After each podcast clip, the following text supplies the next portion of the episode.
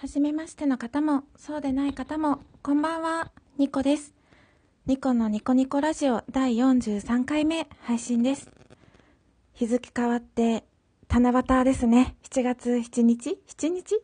?7 日 ?7 日か。7月7日、えっ、ー、と、0時34分、ん ?40 分か。40分。えっ、ー、と、皆様、いかがお過ごしですか？ちょっとあの日本各地ですね大雨があの大雨の被害というかですね台風とあの大雨とですね警報が出ている地域が多いみたいでであのそれを思ってちょっとですね今日何もそうあんまり話すことないなと思ったんですけど更新しようかなと思いまして。なんかあの私も一人暮らしを始めてからですねそれまで実家にいた時は台風も雷も大雨も風で窓が揺れても何も怖くなかったのに一人暮らしを始めてからですね。本当に怖い。怖いんですよ。普通にね。うん。怖いよね。うん。特にあの雷鳴ったりするとすごいびっくりするし眠れなくなったり雨の音で眠れなくなったりとかするし。うん。なんか低気圧で体調崩す方とかねいらっしゃるし結構大変なんだろうな。しょうがないんですけどね自然の力というか災害というか、まあ、しょうがない部分はたくさんあるんですけれども。でもあのなるべくね個人個人であの備えができる部分はあの非常食とかお水とかですね。あとあのさお買い物にあの行って食料をたっぷり買い込んであの出なくて済むようにするとかですね。そういう個人個人でできる対策はそうした方がいいんだろうなと思っています。はい、であのまあ一人暮らしじゃなくてもね実家暮らしでもあの怖いよっていう人いると思うので。でそう思った時にあのこういう時のためにそう。こういう時のためにラジオとか音楽とかテレビとかってあるんだよなって私は思うというかうん。あのそう。別に私がそのラジオ配信したから落ち着くとかそういうことじゃなくてあの眠れない時とかまあこういうふうにあのさあの自然の大雨とか台風とかで眠れないとかもそうですし精神的に何かあって眠れないとかあと、まあ、試験前とか遠足前とか あの明日が楽しみで眠れないとか明日緊張するようなことがあって眠れない時とかそういう時に好きな音楽とか好きなラジオとかまあ好きなテレビ番組でもいいんですけど、まあ寝る前ってやっぱりテレビより耳で聞く、あの、もの耳で聞くようなものが あの、やっぱり手頃というか、そのまま眠ってもあんまり支障もないし、あの、テレビの音だと、音じゃない、テレビの、テレビだとテレビの光がですね、あの、眠りの妨げになるみたいで、まあ、スマートフォンの光もですね、あの、あんまり、あの、安眠するには良くないと言われているんですけれども、最大限まで光を落としてですね、あの、音だけ聞こえるようにすれば結構、あの、眠りにつきやすい通信、通信経路じゃない、なんて言えばいいんだろうな、ものだなと思ってて、うん。で、まあ、あのー、心細い時とか、不安な時とか、緊張してる時とかで眠れないとかそういう時にいつも聞いてるラジオがいつもの時間に始まったらなんだかほっとしませんか？私はすごくそういうのでほっとするタイプでいつもその自分の心情不安とか緊張とかまあ興奮喜びとかどんな自分どんな心情でも日常当たり前にの生活がそこにあるっていうのはすごく安心することなんだなって思うんですよね。うん。なので今日は結構ね不安な夜を過ごしている方が多いんじゃないかなと思ってでラジオトーク結構夜中更新される方も多いしあのいっぱいね、楽しい番組が更新されているので、そういうのを聞いて、あの、気を紛らわしたりとか、ほっとしたり、安心したりしてる人も多いんじゃないかなと思って、あの、そして、そういう人が多ければちょっと、うん、いいなって思うんですよね。うん。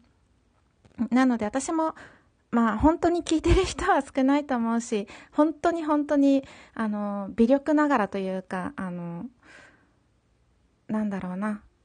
普通に更新することで、あの、ああ、いつもの、なんだろう、中身がない 普通のラジオが始まったぞって、こう、普通のラジオ、ラジオっていうかもうほんと独り言に近いと思うんですけれど、なんとなくこう、ふっと力をね、抜いてもらえたらいいなと思って今、録音しているところです。はい。えっと、私は、そう、あの、慈愛チャンネルをしているみのりちゃんがきっかけで、このラジオトークを知ってのアプリを知って始めたんですけれど、皆さんが、あの、始めたきっかけって何ですかね？なんか、あの、ちょこちょこ、あの、いろんな方の番組を聞いてるんですけれども、やっぱり、もともとラジオを聞くのが好きだったって方が多いような気がします。私、ラジオ、まあ、聞いてましたけど、すごく好きかって言われたら、まあ、すごく好きな番組は一つしかなくて、まあ、そればっかり聞いてた感じですね。うん。で、あとは、まあ、声のお仕事とか、あの、講演会とか、もともと話すことを仕事にされていた方とか、あと、まあ、単純に、あの、喋るのが好きとかね、いろんな理由があって皆さん始めてるんだなと思って。私、あんまり 話すのね、得意じゃないというか、聞き役の方が楽で、あの、人の話を聞いて、なんか突っ込んだり、あの、どんどん深く話をもっと掘り下げたいと思うタイプ。あの、無知なので いろんなことを知りたいし教えてもらいたいなと思うタイプなので、なので、人の話を聞くのが好きな方なんですよ。だから自分でもちょっと、あの、いつまで続くかわからないってツイッターでも 冒頭に書いてて、え、なんかこんなにね、そう、あと3日、7月10日になれば2ヶ月続いたことになるので、まあこんな風に、まあ間が空きながらも続くっていうのは、自分の中では結構すごいことだなって思ってます。もともとその得意な方じゃないジャンルのことなので。うん。で、ラジオトークを始めてから生活が変わった方っていらっしゃいますか？私は結構変わって、あ何が変わったかっていうと、最初ですね、あの何を話していいかわからないから、少しでもなんか豆知識みたいなことを話したいと思ってて、こう、あの、アンちゃんレディオさんでもご紹介いただいたんですけれども、あの、今日は何の日とか、そういう豆知識っぽいことを調べたりとか、してたんですよね。そういうのもラジオトークを始めた一つの変化だと思うし、でも最大の変化はテレビをですね、見なくなったことですね。私、それまですっごいテレビっ子だったんですよ。うん。ドラマが大好きで、いろんなドラマ、もうめちゃくちゃ、あの、録、あの、録画とかじゃなくて普通に、あの、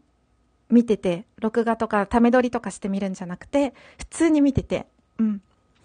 で、そう。テレビを、でもラジオを聞くってなると、やっぱりテレビは見れなくて、あ、まあ、見ることは見るんですけど、音を消してみたりとかですね。そういうことをしているので、ラジオトーク始めてからテレビを見る時間が極端に減りました。うん。皆さんのなんかラジオトーク始めてからの変化とか知りたいなって思います。うん。自分でもちょっと、びっくりですね。あ、うん、ずっとテレビっ子だったので、あの、ちょっと前の配信で、あの、私は鍵っ子だったっていうね、話をしたんですけれども、やっぱり、あの、家に一人でいることが多くて、当時はですね、インターネットなんて、ね、あんまりない時代というか、まあ私30代なので、小1とか小2、小3とかの頃はですね、普及率がまだそこまでなかった時代、そして地域、田舎、田舎者なので、そういう地域だったので、なので、やっぱりテレビしかなかったんですよね、自分の楽しみが。うん。あ、あと友達とドッジボールとか、したし、バドミントンとかもしたし、鬼ごっことかですね、しました。そう。あの、色鬼とか、高鬼とか、しませんでしたか？あの、地域によるのかな？なんか色鬼って何？って言われたことあって、なんか鬼が赤色とか叫んだら、その赤色を触らないといけないんですよ。で、赤色を探してこう、わーって、いろいろ赤色を探してわーって走ってる間に鬼が追っかけてタッチしたら鬼交代みたいな鬼ごっこなんですけど。あと、軽泥とかめっちゃしてましたね。してました。なんかそういう遊び、まあ友達と遊ぶか、まあでもね、みんな晩ご飯の時間になったら帰っちゃうので、それからは自分がね、一人の時間だったので、テレビしかなかったので、うん、テレビ、そうですね、テレビを見てました。不思議なことに、そういういう遊びってなんか大人になると忘れますよね。今なんか懐かしいと思って話しててですね。うん。で、そうで、ちっちゃい、そうですね、鍵っ子だったので、実家にいて、まあでも夜中、やっぱりあの、夜中とかまあ親が帰ってくるんですけれど、家に一人でいる時が怖い時も少しありましたね。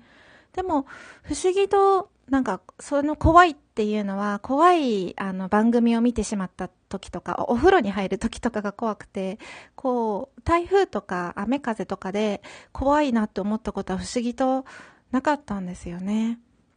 そう思うと、あの、まあ、家にね、人はいなかったんですけど、あの、親も兄弟もいなかったんですけれども、ある意味、ある意味守られていたんだなって、その空気感というかですね、家族の空気に守られていたんだなって思います。うん、それも一人暮らしをね、始めてから改めて気づいたことなんですけどね。うん。はい。ではまた次回。バイバーイ。